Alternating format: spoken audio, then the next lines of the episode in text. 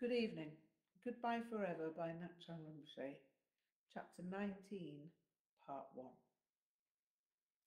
When I finally got to Boudhanath in Nepal, however, I knew that was exactly where I needed to be. My first sight of the Great Chörten left an impression on me that has never dwindled. I have seen far more ostensibly imposing architectural Buddhist features but none have had the impact of the great Chörten of Boudha. Chapter 19 Demon Destroyer, October 1971 to November 1972. Boudhanath was quiet, more dulcet by evident decibels than MacLeod Ganj. It was conspicuously ancient, removed from the conventional 20th century flow of time.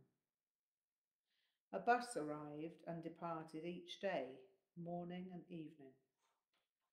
Other than the two buses, there was no traffic, no sound other than birdsong and a few dogs. The great Chörten of Boudhanath was surrounded by fields, the road outside the Chörten precincts was a dirt track with three small shops, hardly more than stalls. One sold eggs, butter, ghee, and bread. One sold vegetables.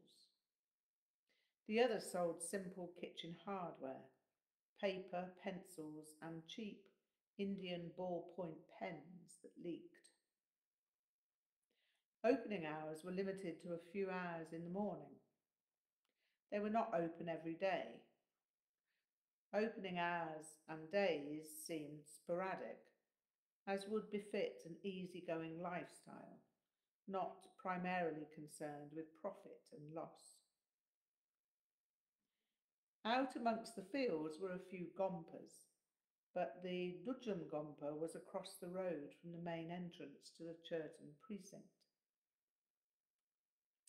Having arrived, I found a place to stay quite easily and settled in. The next morning, I set out to find where Kyabje Dudjom Rinpoche might be living. First, I went to the Dudjom Gompa. I felt that I should sit there for a respectable period of time before asking whether it was possible to have an audience with Dudjom Rinpoche. I sat for two hours. I had been noticed as I sat, but in a cheerful way. They could see that I was engaged in meditation, so the monks simply smiled in passing. Then I asked about Dudjom Rinpoche when I'd concluded my meditation session and discovered that he didn't live at the Gompa or in any place attached to the Gompa. He lived in one of the houses that surrounded the great Chörten. I'd meditated in the Dudjom Gompa because I'd wanted to absorb as much as possible in terms of a sense of the demon destroyer I hoped to meet. I'd learned that Dudjom meant demon destroyer. Jigdrel Yeshe Dorje, his personal name, meant fearless thunderbolt of primordial wisdom. It was a powerful name, but Ngakpa Yeshe Dorje had told me that Dudjom Rinpoche was the living evidence of the name. I walked around the Great Chörten three times before I inquired after Dudjom Rinpoche, and somehow, surprisingly, I was directed to his house. It was easy to find. I have come from MacLeod Ganj, I've been studying with Ngakpa Yeshe Dorje. I have been practicing Dudjom Tersar Ngöndro with him and also Tröma Nagmo, and he's advised me to come to Nepal to see Kyabje Dudjom Rinpoche. Is it possible for me to meet Dudjom Rinpoche? Yes, welcome. You are coming inside. And there was Kyabje Dudjom Rinpoche smiling as he always smiled thereafter. It is not really possible to explain how I witnessed the presence of Dudjom Rinpoche, how he appeared to a young Englishman. I'd been preempted. I was going to meet Padmasambhava. With that introduction, I could have been disappointed, but I was not. I was staggered. On first meeting, Dudjom Rinpoche didn't seem supernatural, but he was super real. He was the most utterly real human being I'd ever met.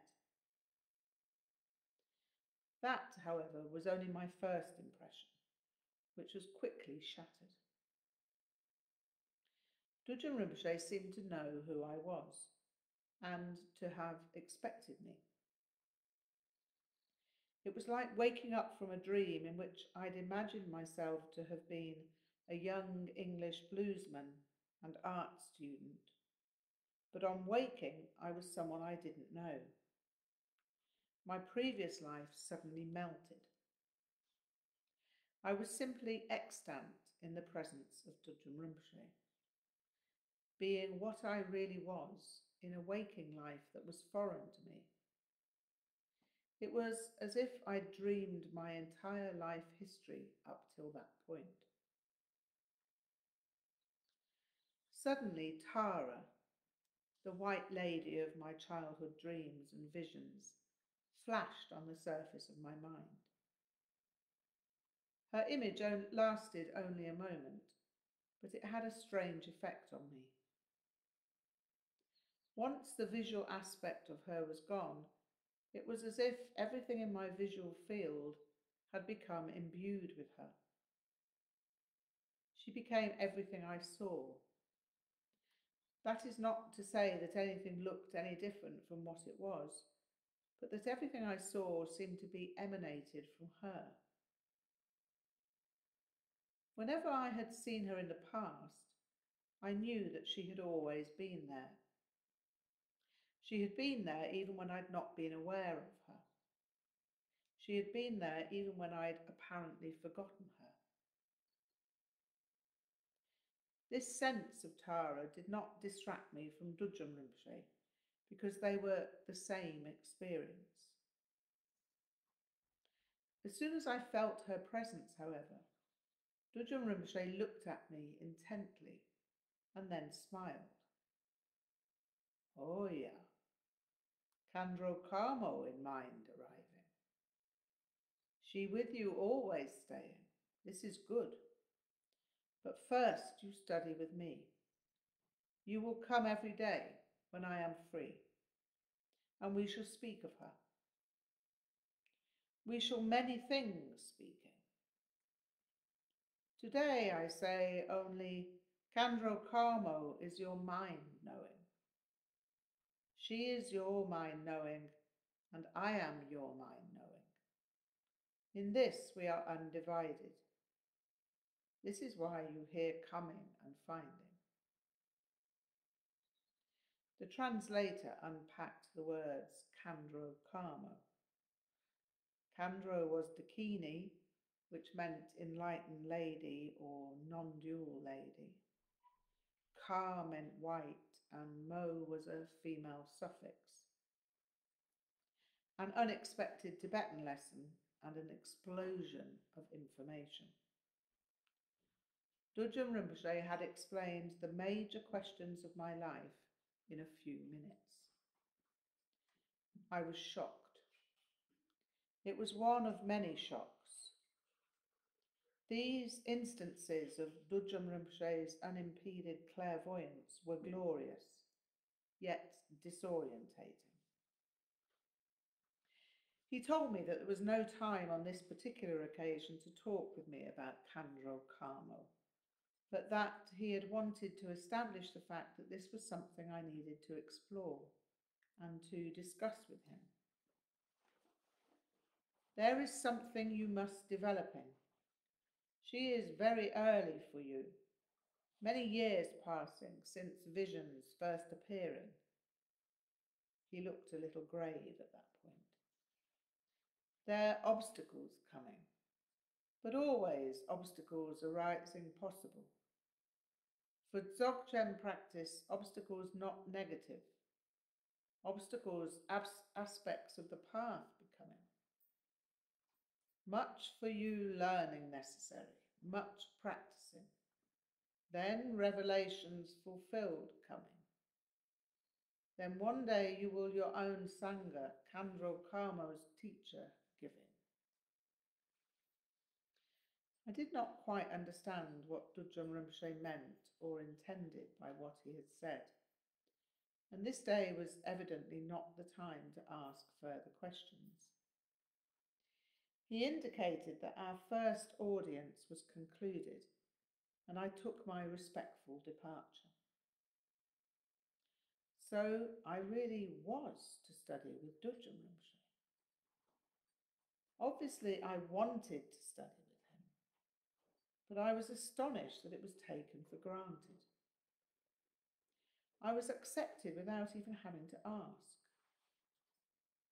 Fortunately, the monk, whose name was Tsering Dorje, spoke English, and even though his syntax was Tibetan, his English pronunciation was better than average. I had all the luck. In the first full meeting after my first brief introductory audience, Dudjom Rinpoche told me that I'd had many dreams, especially when I was young, of Khandro Karmo. He said these were important dreams, but that no one had been able to help me understand these dreams or develop them. Maybe for Roman Catholic parents, Virgin Mary thinking, but mother only dreams thinking. Father, he laughed, Myompa thinking. Myompa, madman. This was profoundly shocking. There was no way that Dudjom Rinpoche could have known that my father questioned my sanity by any other means than a metaphysical microscope combined with a time telescope. Yeah, this happens many times before in Tibet. Often with daughters, parents are not always happy when visions rising. But in West countries, often people not knowing visions meaning. Anyway, now in Boulder arriving, many visions coming. Then time coming, and you everything Khandro Karmo discovery telling. Then advice giving. Before then, Ngöndro was practicing. Dudjom Rinpoche was silent for a while then, gazing at me intently, and said, We must together meditation sit in, maybe possible every day. Some days not possible, but not two days passing without together sitting. Dudjom Rinpoche told me that he would know more once we had spent more time together, but that I should take careful note of all my dreams and visions from that point on, and tell him of anything that related to Khandro Karmo. Dudjom Rinpoche assured me that there had been no risk of my becoming a Myompa because of my dreams and visions of Khandro Karmo but that because these phenomena were not understood, development had not been possible. I had suffered confusion and pain because obstructions had been caused. Dudjom Rinpoche said that he was glad that there had been good friends with good parents in my life because this had given me confidence. He said that my mother was a good religious woman my father had limited religious understanding, but was not fundamentally a bad man, even though he was ignorant of anything beyond the domain of material understanding. He told me that he would help me with the development I needed, but that it would require some years before fruition would occur. First, it was necessary that I practice more specifically to establish the ground from which my childhood visions could be of value. He told me that he had dwelt upon the nature of Khandro Karmo and that she also had the name Garuda who tastes the primordial hour. She was a Terton. She had taken Jalu earlier in the century. I had been her son in my previous life. My name had been Aro Yeshe.